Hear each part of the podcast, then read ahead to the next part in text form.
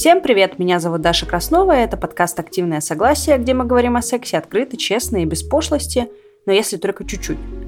Сегодня мы будем обсуждать абьюз и абьюзивные отношения, но без всяких кровавых подробностей, потому что с нами на связи психотерапевт и сексолог Артем Крупнов. Он, кстати, кандидат наук, врач и, в общем, там полный набор знаний, 16 лет опыта.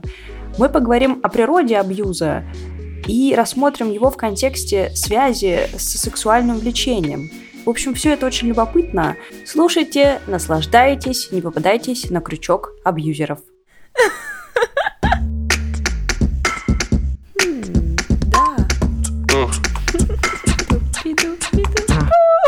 Что? Это секс. Страсть.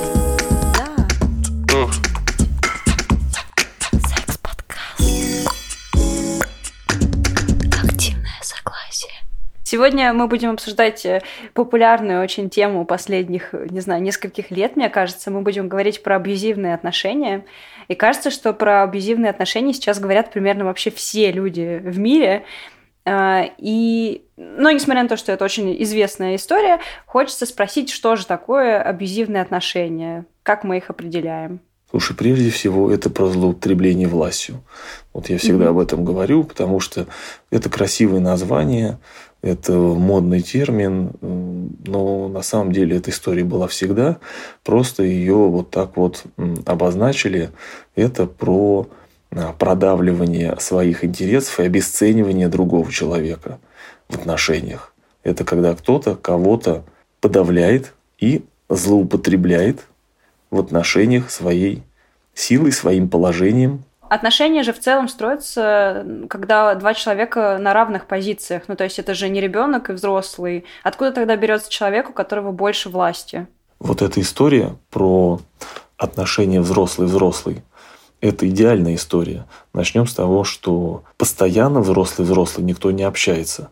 И если мы будем рассматривать с этой точки зрения, то, а, ну вот опять же таки вопрос, когда ты оперируешь вот этим вот понятием. Ты используешь просто бытовые термины или ты сейчас про понятие трансактного анализа? То есть я говорю о том, что встречаются два взрослых человека, да? Ну, то есть физически взрослых человека, и они как бы равны. Физически Откуда тогда человека? у нас возникает, э, что у кого-то больше силы и власти, у кого-то меньше? Если бы действительно встречались два взрослых человека, и между ними выстраивалось отношение, и они были действительно психологически взрослыми и зрелыми, то многих проблем бы не было. Начнем с того, что два внешне взрослых человека, они психологически очень часто не взрослые. В них очень часто много, а, скажем так, незрелого поведения, а в чем-то много поведения догматичного, много а, поведения, связанных с родительскими установками, много э, требований к другим людям, много претензий, э, много хотелок э, фантастических, в чем-то неадекватных. И очень часто люди хотят изменить в нехорошем смысле изменить весь мир под себя и окружающих в том числе. И да, конечно, такие взрослые отношения, где два зрелых человека выстраивают отношения на равных, это идеал к сожалению, в подавляющем большинстве случаев отношения выглядят не так. И часто, кстати, это связано с проблемами в коммуникациях. Вообще, я по своему опыту хочу тебе сказать, что 90% проблем, связанных с отношениями, связаны с неумением договариваться друг с другом, с неумением разговаривать друг с другом. И э, решая эту проблему, мы многие проблемы остальные решаем. Это мы сейчас отклонились немножко от темы абьюза, но это в том числе основа, потому что выстроить отношения на равных можно только лишь путем диалога. Да? Причем этот диалог, он не предполагает силовые методы решения конфликта. Мы не предполагаем, что мы общаемся по вертикали сверху вниз, а на равных да, мы общаемся по горизонтали. Это на самом деле тема вообще отдельного долгого разговора. Но вот еще раз я на этом прям сакцентирую внимание, что это проблема коммуникации. А почему раньше вот люди ссорились и жили себе спокойно, а про абьюз говорили только сейчас? Ну, то есть я уверена, что люди всегда были в разных вот в этих вот силовых положениях, э, в них были нарушены вот эти роли ребенок взрослый, но до этого они как-то жили, а сейчас они жалуются. Слушай, э, я тут полностью с тобой согласен в том смысле, что это всегда было. Что, в общем-то, а, такие истории, они Эм, давно существуют. Заговорили об этом сейчас по разным причинам. Во-первых, изменилось само по себе положение женщины в обществе. И женщина, ну, как бы банально это не звучало, как бы, может быть, грубо это не звучало, женщина стала обладать большими правами, а, стала а, более... Ну, я беру сейчас длинник, то есть достаточно э, длинный промежуток времени, скажем, давай возьмем столетие. Э, за сто лет э, права женщины изменились там кардинально. И очень много желаний, очень много запросов и планов формируется под влиянием образования, с одной стороны, а с другой стороны, под влиянием той культуры и той информации, которую социум насаживает. Да? И раньше просто говорить об отношениях на равных с мужчиной, мы возьмем наше классическое европейское общество, да и, в общем-то, не только наше классическое европейское общество, и в других культурах, а, в подавляющем большинстве случаев не приходилось. Такого разговора, в принципе, не могло состояться, потому что была достаточно жесткая иерархия и общество было патерналистским. Сейчас это уже другая история.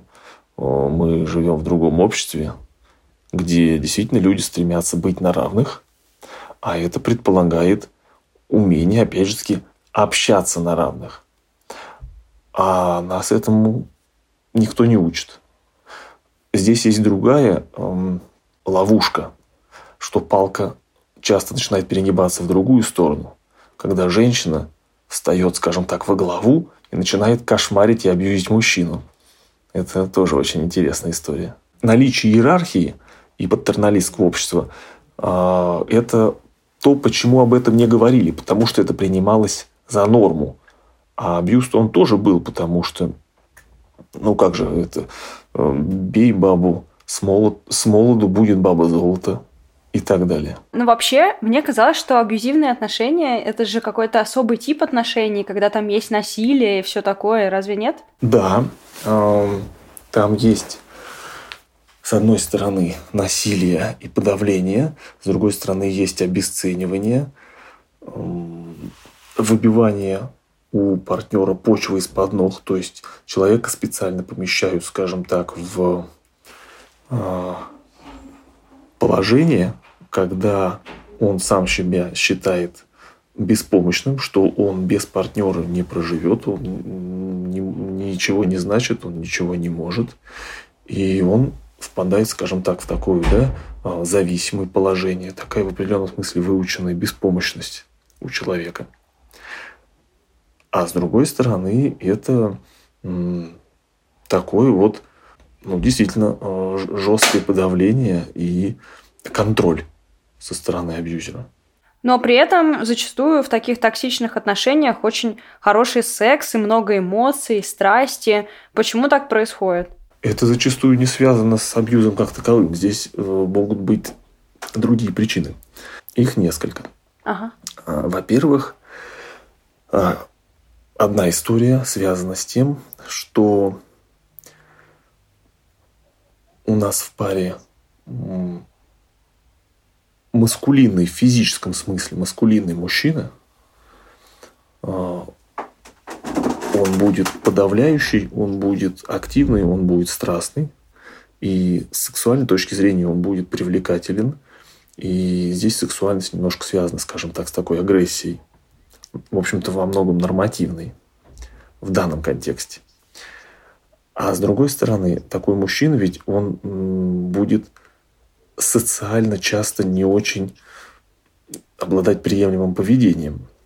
это такая интересная несостыковка между... Тоже часто об этом приходится говорить своими клиентами, о том, что, в общем-то, существуют в настоящее время определенные ножницы между тем, что, э, ну, скажем так, да, между животной сексуальностью и напором мужским, с одной стороны, а с другой стороны, э, социально одобряемым поведением и поведением, одобряемым в семье, да, что мужчина должен быть послушным, э, заботливым, таким э, хорошим,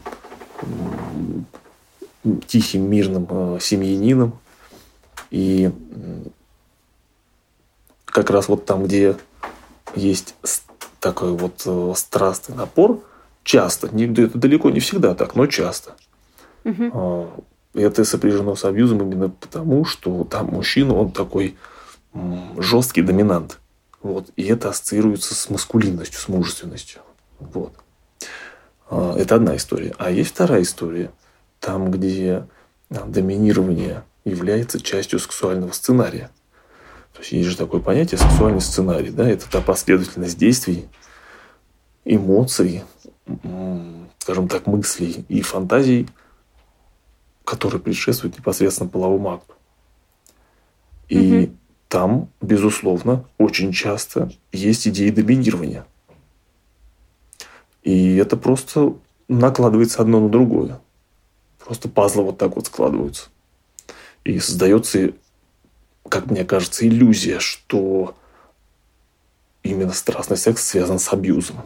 Далеко не всегда. То есть ну, тут как бы это не... Ну, не надо видеть в этом причинно-следственную связь. А, то есть, условно, человеку может нравиться доминирование как игра, да, но находясь в абьюзивных отношениях, человек считает, что это воплощается в реальности, ну, то есть в виде каких-то да, негативных да, поступков просто... со стороны партнера. Ну, да. да, например, так. Ага. Но при этом создается вот ощущение, что гармоничные отношения это когда ты постоянно уныло общаешься с семейным психологом и уныло живешь, и в них нельзя поорать, там, не знаю, нельзя разбить кружку об стену, и вот это вот все. И получается, сейчас такое складывается ощущение, что общество разделилось на токсичные отношения и какие-то супергармоничные, осознанные, просветленные отношения.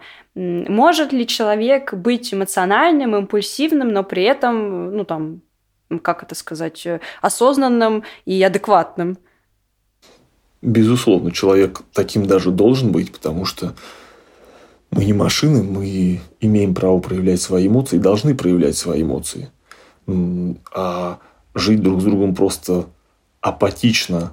Не надо путать гармонию и апатию в гармоничные отношения, они подразумевают эмоциональность.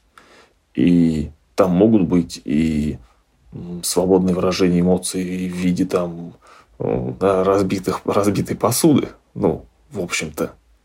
А здесь ведь вопрос, где грань, да? То есть, по большому счету, это, э, это хороший очень вопрос о грани. Когда мы одно отличаем от другого. Грань в уважении друг к другу, грань в том, чтобы не переходить вот эту черту неуважительного поведения, это раз. А грань в том, что есть границы, которые мы переходить друг по отношению к другу не должны, и в паре мы должны знать, где границы другого человека, которые нарушать нельзя.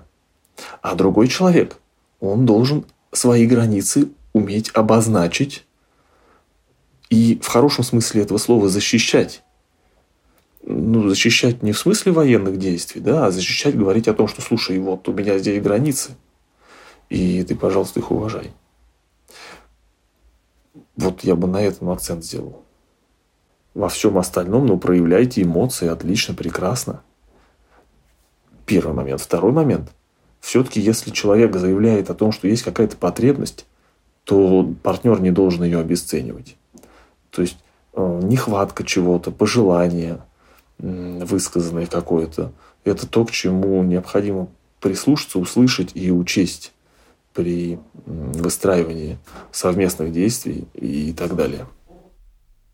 А вот интересно, мы когда обсуждали абьюз, да, из чего он как бы строится. Мы так как будто бы сказали, что мужчина всегда абьюзер, но при этом, во-первых, отношения бывают разные, бывают гомосексуальные отношения, и при этом бывают сильные женщины в гетеросексуальных отношениях, которые тоже могут быть э, на стороне абьюзера. А как в этом случае проявляется абьюз, например? Как женщина может проявить себя с позиции силы?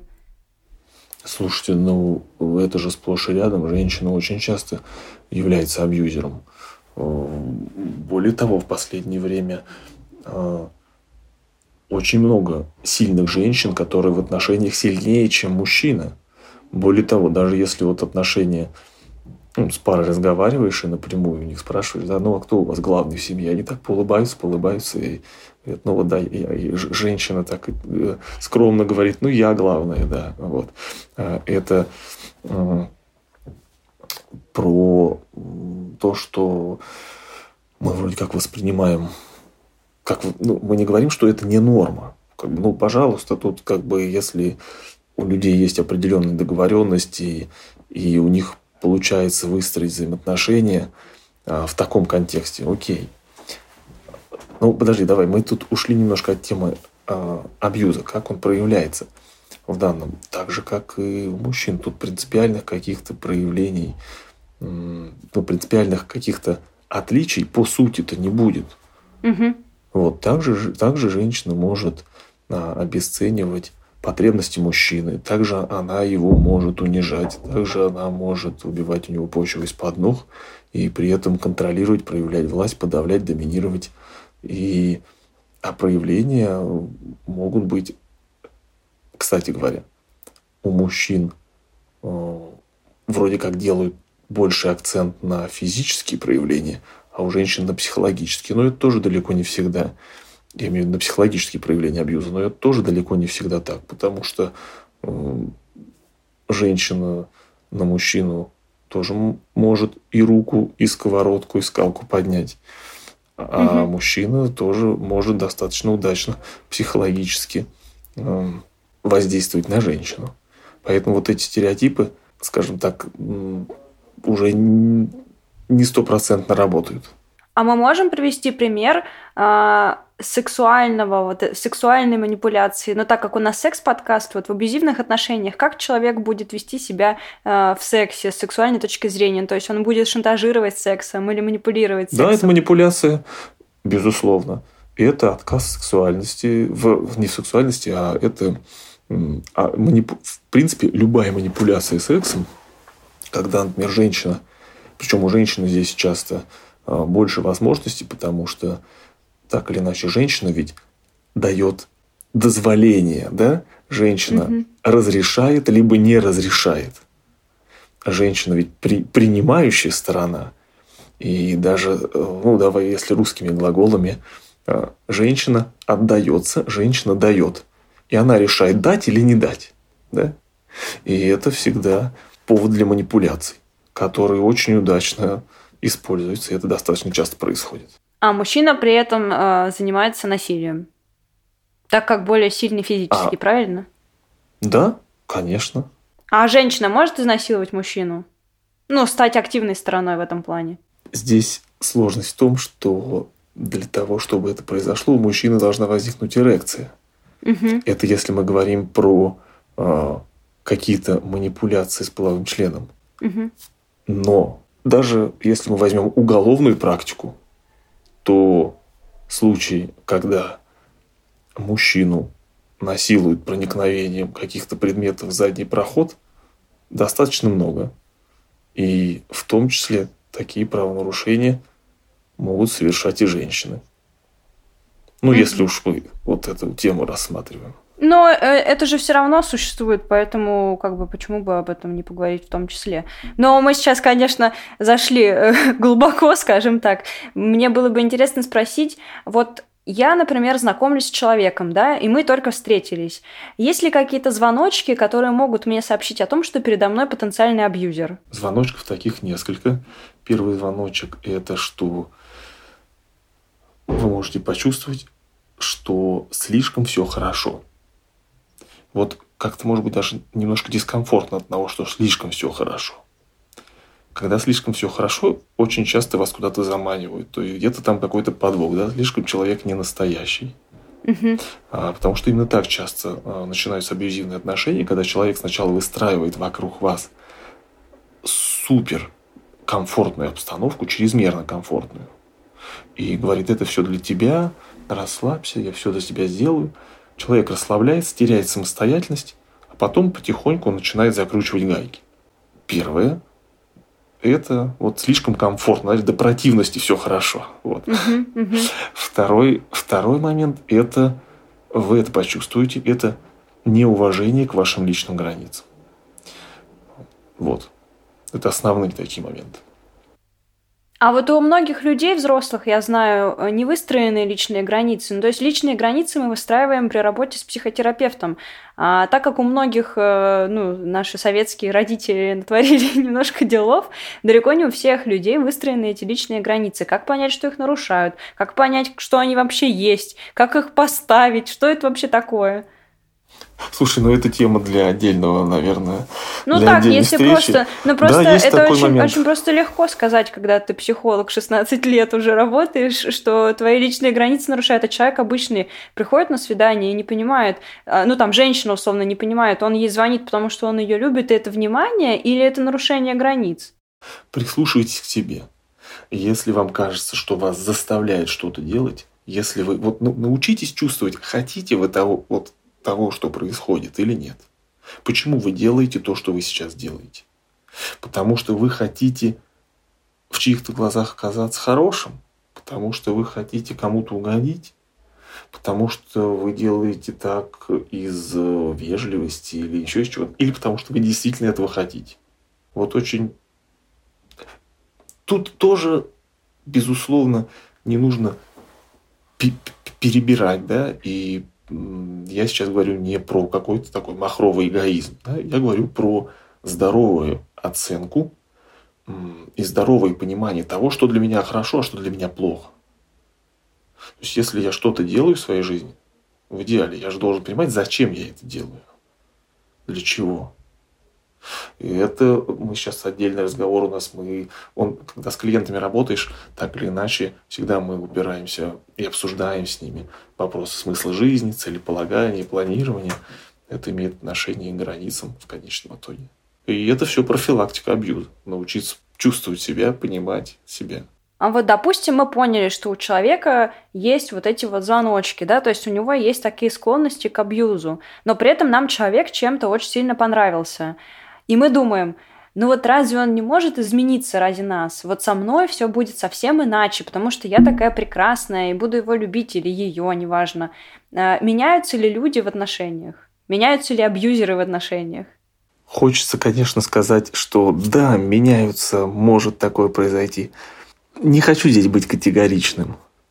Но чаще всего нет. Чаще всего люди, взрослые, сложившиеся личности, меняются крайне сложно. Крайне редко это происходит. Потому что, понимаешь, для любых изменений должен быть мотив, должен быть какой-то к этому подталкивающая сила. И все-таки, если мы, если человек заходит в отношения и думает, ну сейчас я его своей любовью-то исцелю, ну это мы опять сейчас начнем разговор про спасателей, про жертв, про агрессора, про треугольник Карпана и вот эта вся история. Я, ну, я не люблю вот категоричности, да. Наверняка были отношения и есть отношения, когда э, любовь это прекрасное чувство, оно действительно может э, творить чудеса. Ну вот просто так сказать, что да, ребята, конечно, не обращайте внимания, там в отношениях все поменяется. Все-таки это больше исключение из правил, когда люди вот прям меняются в отношениях. Но есть одно но. Ага. Вот люди, в принципе, всю жизнь свою а, дозревают. Они всю жизнь взрослеют. И вот изменения личности, они могут затрагивать, ведь не то, что могут, они обязательно затрагивают стереотип поведения, отношения, мышления. И может, могут так звезды сойтись, что это отразится и на отношениях. Э, просто ну, не факт, что в этом будет прям сто процентов ваша заслуга, конечно. Эм, психотерапия помогает в этом. Угу, угу. То есть, если я узнала, что в прошлых отношениях человек, например, поднимал руку на своего партнера или изменял ему, это не значит, что в отношениях со мной это повторится. Это ведь будет зависеть во многом от вас. Если вы позволите, чтобы с вами так себя вели, и вы будете в этих отношениях, то это будет все повторяться и в ваших отношениях. Если вы выстроите ваши отношения так, что вы скажете, нет, ну, со мной так не надо, то либо человек будет соблюдать эти правила и условия, отношения будут, либо если человек не будет соблюдать эти правила и условия, то просто отношений не будет. Вы в них не будете, вы просто в них не зайдете. Вот в идеале же так должно быть. Угу. То есть мы говорим о том, что у второго партнера а тоже есть 50% ответственность за эти отношения, правильно? За то, чтобы стать жертвой конечно, или конечно. выйти из отношений, правильно? Конечно, конечно, конечно, все правильно.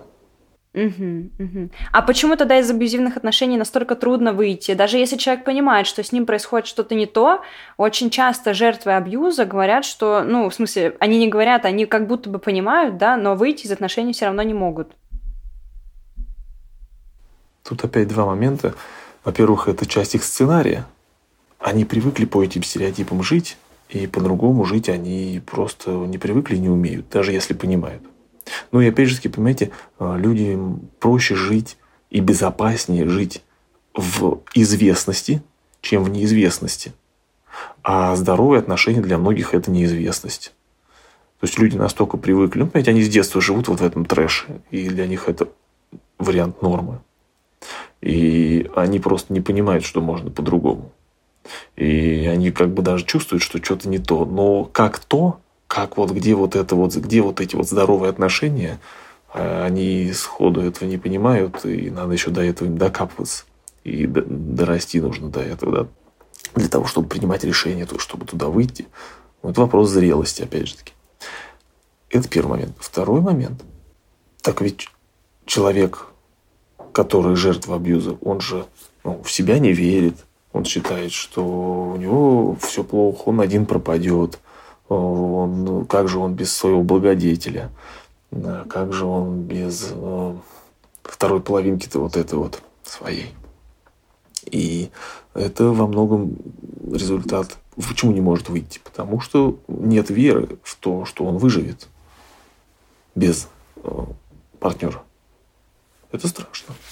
Вот в кино очень часто показывают, если демонстрируют нам абьюзивные отношения, то всегда очень классно на контрасте показан вот этот момент кризиса, да, когда происходит там насилие какое-то, какие-то супердрамы, а потом показывают момент вот этого медового месяца, когда человек там с цветами, с подарками или на коленях вымаливает у тебя прощение, и это так повышает твою самооценку. А, ты же тоже подсаживаешься вот на это, да? Ну, то есть это как наркотики, получается. Ну, это э, стандартная история с качелями, да, когда мы э, вот в эти эмоциональные качели попадаем, э, и мы, ну, те люди, которые в этих отношениях находятся, они же с детства любят драму. А наверняка у их родителей тоже была вечная драма. И для них, вот опять я как говорил уже, да, для них это вариант норм. И они, может быть, по-другому не знают, что может быть по-другому. Вот. И э, здесь, конечно, каждый для себя решает в конечном итоге, э, что он выбирает. То есть, э, конечно, это положительный момент, да, что э, подарили там цветы, и у тебя там что-то вымаливают. Но вот цветы угу. это еще положительно, а что у тебя что-то вымаливают, ну, как-то вот вообще-то не очень уж это и положительно. А, это же, значит, другой человек уни- унижает себя, да? Он, получается, угу, обесценивает там свою значимость, что-то вымаливает. Это не норма, это не ок. И сама эта история, то, что вообще она смотрит нам красивой, это опять же таки отражение вот этой вот социально-культурной нормы абьюза. И это проблема. Потому угу. что это не норма. А вот мы очень часто говорим, как распознать абьюзера в другом, да, ну то есть мы как будто бы вся культура сейчас направлена на то, чтобы найти абьюзера среди наших потенциальных ухажеров или ухажерок. А как проверить самого себя? Ведь я и сама могу оказаться абьюзером. Э, я думаю, что абьюзеры это же просто люди, да, они же способны к саморефлексии. Ну то есть абьюзеры это же не маньяки какие-то, психопаты, которые не осознают. Конечно они же могут осознать, что они ну, тоже делают что-то не то. Вот как мне проверить себя, абьюзер я или нет? Я слушай, во-первых, есть и такие, про которых ты сказала. Вот. Но, безусловно, не все, конечно, из них психопаты. А, нет, ну, речь не о маньяках, да, но о психопатиях. Достаточно часто это психопаты. Я сразу вспомнил интернет-мем вот этот, да, когда ты послушал про абьюзивные отношения и понял, что ты абьюзер. Да, такая картинка ходила в сети. Вот. И там такое лицо удивленное у девушки.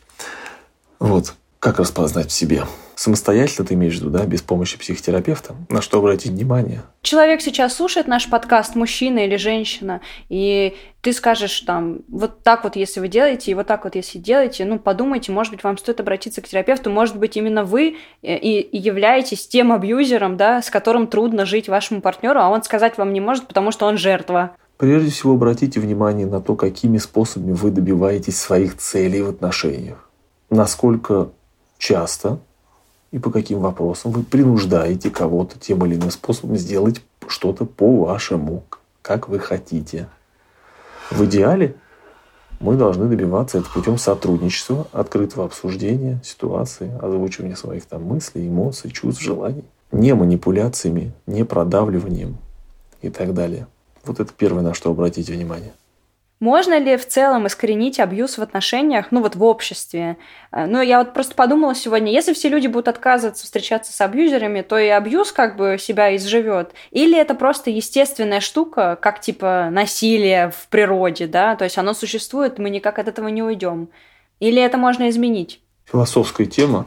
Я думаю, что, в общем-то, в популяции это так или иначе будет существовать всегда.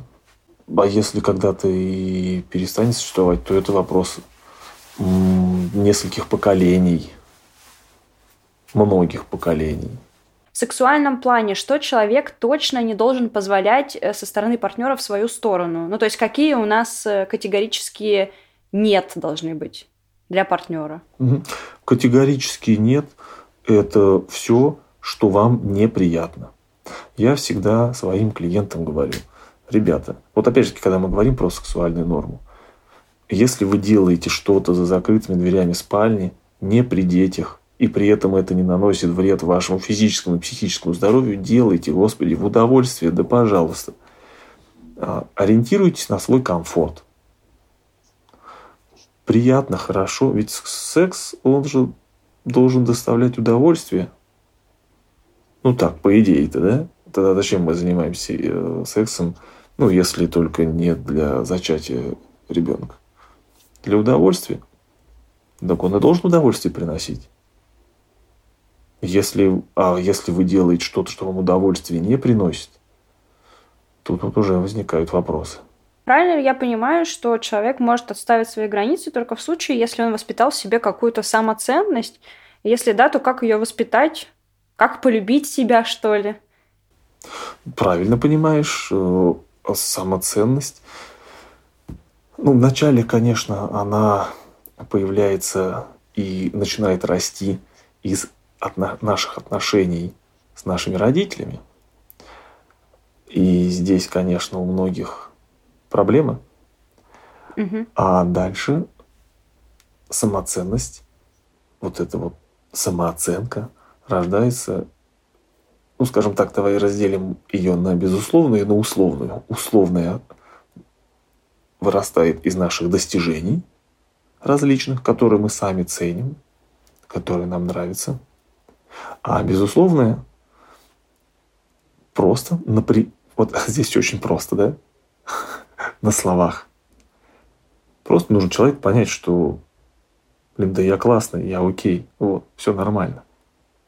И иногда приходится для вот этих, для того, чтобы человек это прочувствовал, вот эти простые слова, пройти большой путь, потому что а, детский травматичный опыт, он не девается никуда. И если человеку эту самооценку э, подпортили, то восстанавливать ее потом приходится через проработку этих э, травм. Но изначально-то ведь все люди в детстве совсем при рождении. Но если мы не будем лезть там в перинатальные всякие штуки, то, по идее, как бы они рождаются, люди уже с ощущением того, что они окей, все нормально, да, я хороший. Опять мы упираемся вот в эту родительскую любовь, да, безусловно и условно.